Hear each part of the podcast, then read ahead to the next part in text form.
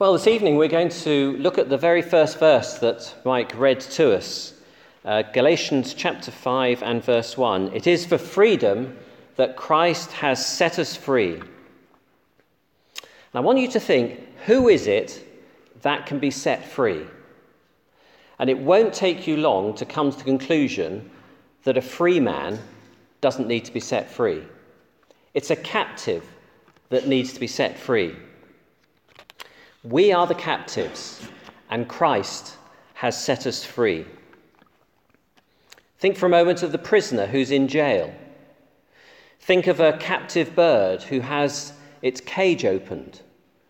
Think of those villages in Normandy in 1944 as the Allies advanced and liberated them. Freedom had come. The restraints which held them back had all now gone. Now, I have to admit that I have a soft spot for owls, the birds. And in Picton Castle in Pembrokeshire, they have a large collection of owls. They're from around the world. There are snowy owls and eagle owls. There are barn owls and burrowing owls. There are little owls and grey owls. I could go on. Beautiful birds. And to see them up close is a real treat. But even more of a treat for us is that we have resident tawny owls at our home just behind us. It's one of the largest British owls, and we hear them most nights and sometimes during the day. We've even seen them sat on the end of the, the pole at the end of our washing line. And sometimes at dusk you can see them in the trees behind us you can get remarkably close because they don't seem to have any natural predators. They don't seem to fear anything. Close up, they are quite magnificent. Wonderful feathered wings that fly silently through the woods, huge focused eyes, hearing that is 20 times more sensitive than ours. They are simply stunning. If I could quote Chris Packham, they are a top bird. But the best thing is that our little family of owls have recently fledged some owlets, technical term for baby owl. And these newborns have the habit of sitting on the roof of our house, a couple of feet outside our bedroom window, incessantly calling at night. Do you know, it's a marvel of God's creation, but not much good if you're trying to get any sleep. So, how sad that those owls at Picton Castle are all caged up. True, they don't have to go out hunting for their supper, but that's not what they were created for. They were created to be free. They were created to glide silently and majestically through the forests of the world or over the Russian steppes. They're birds that are designed to be free, but we hold them captive. Freedom is a precious commodity. Freedom is to be prized. Freedom is a privilege. And so, as we look at this verse from Paul, are we prisoners or are we free? Are we incarcerated or do we have liberty?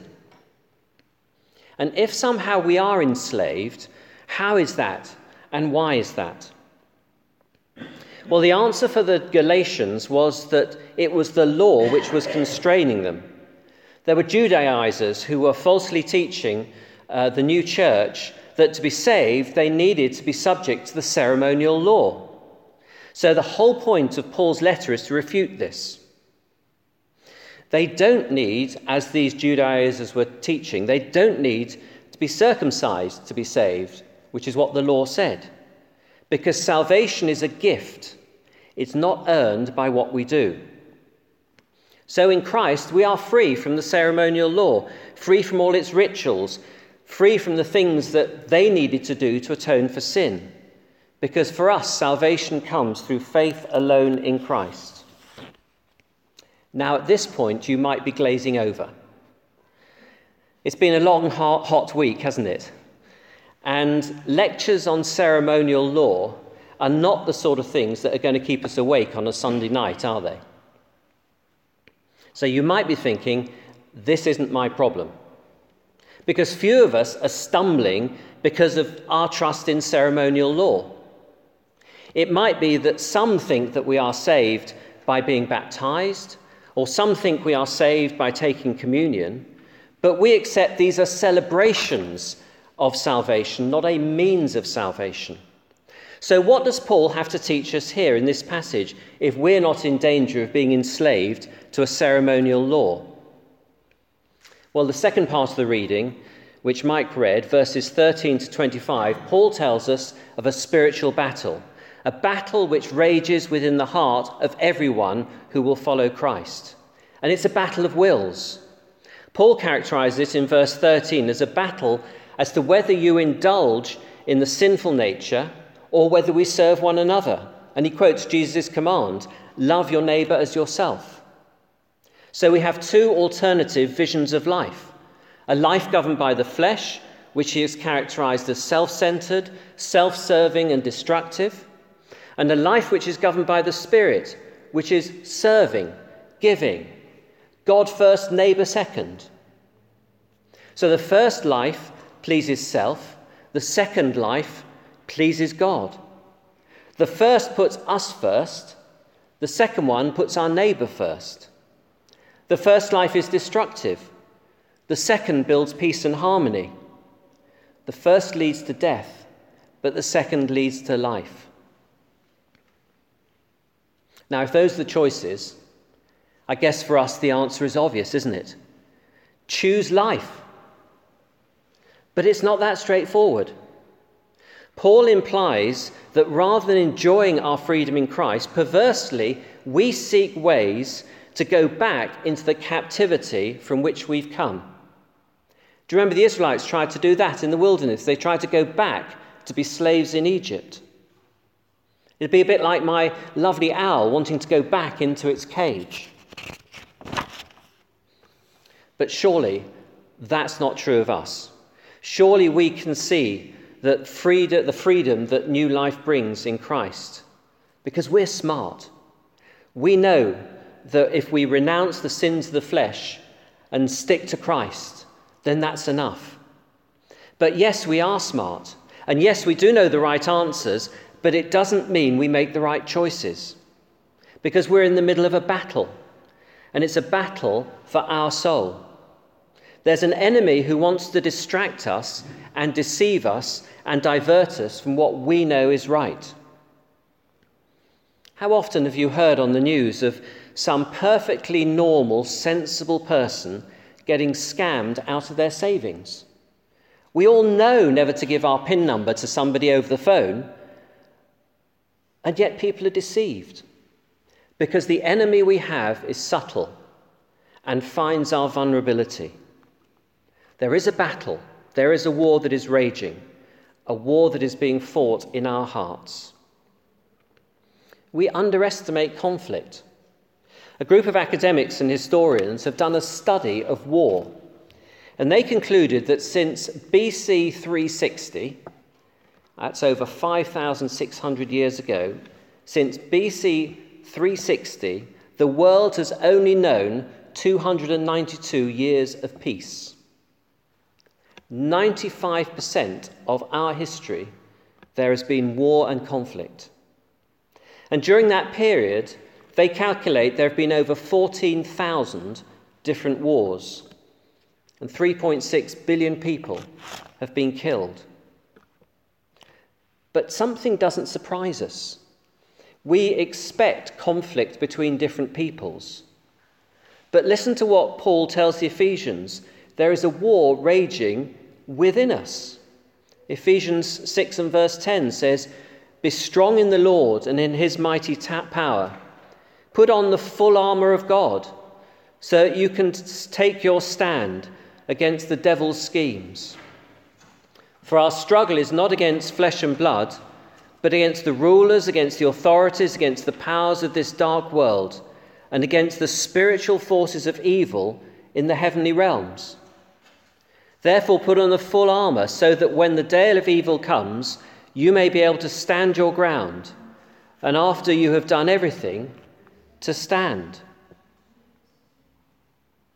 Common sense says, well, we know what the issues are. We see the temptations. We're aware of the enemy's maneuvers. But we have a deceiver who's prowling around. Do you remember what Peter said? 1 Peter uh, 5 and verse 8 Be alert and of sober mind. Your enemy, the devil, prowls around like a roaring lion, looking for someone to devour. Paul and Peter, same message. Fight to safeguard our freedom so we are not deceived into becoming slaves again. So, firstly, we must not be deceived by our enemy. We must stand and fight. But the second thing about freedom is we're not to indulge what Paul calls the sinful nature. Because we are free, we are free to do good and we are free to do evil. We are free to reflect the character of Christ and we're free to indulge in our sinful nature. We're free to love God and to love others, and we're free to be self absorbed. That's what freedom means. And a slave doesn't serve his master out of love, a slave serves his master out of fear and duty. So, how do we serve Jesus? Surely we serve Jesus out of love. And we choose love because we're free. So, Paul gives us these two opposite lives that we can choose a life subject to the sinful nature or a life subject to the Spirit of God. But the choice isn't that straightforward because we have a default position, and our default position is the sinful nature. So Paul says to us we must place our sinful nature under the control of the Spirit. It's what he calls crucifying the flesh. That way, the Spirit retains, uh, restrains our desire to gratify that sinful nature. But Paul says we need to be continually walking in the Spirit, walking under submission to Him. And when we walk in the Spirit, our sinful nature is crucified. That means it's made powerless. So we don't have the hankering to gratify that sinful nature because it's lost its power. That's the freedom for which Christ has set us free. If we stop living by the Spirit, the sinful nature regains control and we become slaves again to sin. And that's what God calls us to do to have victory, to claim victory in the name of Jesus over all that oppresses us. He calls us tonight to freedom. He calls us to break those things which hold us bondage. There's an opportunity this evening for you to submit yourself totally to Him so that He can overcome all those things which bind you. Salvation was hard won on Calvary, and freedom in Christ is still hard won today. Because even though Satan has lost the war, he still fights a rearguard action, seeking to wound those uh, who are following Christ. So we need the full armour of God. We need to be alert and not deceived. And we need to treasure that freedom that Christ has won for us. There's a story uh, long ago of a remote Swiss village near Kandersteg in the Swiss Alps, and it had a beautiful church. It was known as the Mountain Valley Cathedral, and it was not only beautiful to look at with high pillars and stained glass windows, but the sound that came out of this building was fantastic because it had an ex- exquisite pipe organ. One day, something went wrong with that organ. And so they got in experts and musicians from all around the place to try and fix this organ. But none of them could succeed.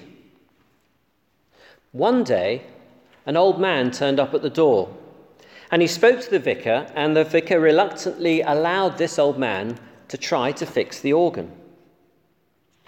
There was almost total silence for a couple of days, and the vicar was starting to get nervous. And suddenly, this organ metaphorically burst into song. Glorious music came out, and almost everyone in the village heard this miraculous transformation, and they came to hear. And after the old man had finished playing, someone asked him how he'd been able to fix the organ. And the old man was a bit quiet and reticent, but eventually he said, Well, it's a bit of an inside job. You see, I was the one that built this organ 50 years ago. So I positioned every pipe and I know every stop and I installed every key. I created it and now I've restored it. God made you, and God knows what is good for you, which is why he gives us this wonderful verse. It is for freedom that Christ has set us free. Let's just pray together.